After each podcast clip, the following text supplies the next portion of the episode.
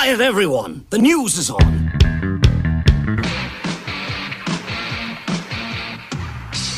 You probably know that Queen guitarist Brian May is an actual astrophysicist. He has a PhD in everything.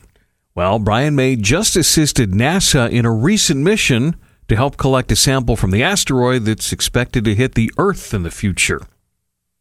Speaking of the future, Journey announced some future tour dates for their 50th anniversary tour next year. They're going to be hitting the road with Toto.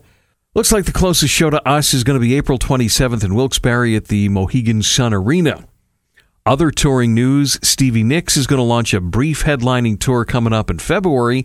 Closest show to us will be the first show on that tour, and that's February 10th in Atlantic City. Never thought I'd say this, but Keith Richards is becoming a model of clean living.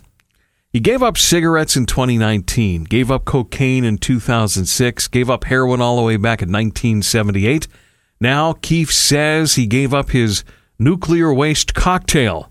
If you're not familiar, that's a mix of vodka and orange soda. Still, though, Keith says he will have alcohol occasionally because he's, quote, not going to heaven anytime soon.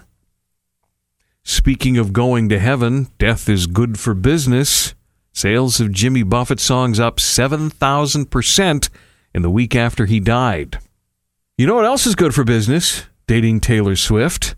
Travis Kelce jersey sales are up 400% since Taylor Swift attended the Chiefs-Bears game on Sunday. So yeah, Swifties are showing their support by buying his jersey.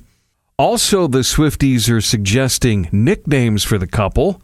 The most popular ones, Trailer, followed by Tavis, and Swelsey.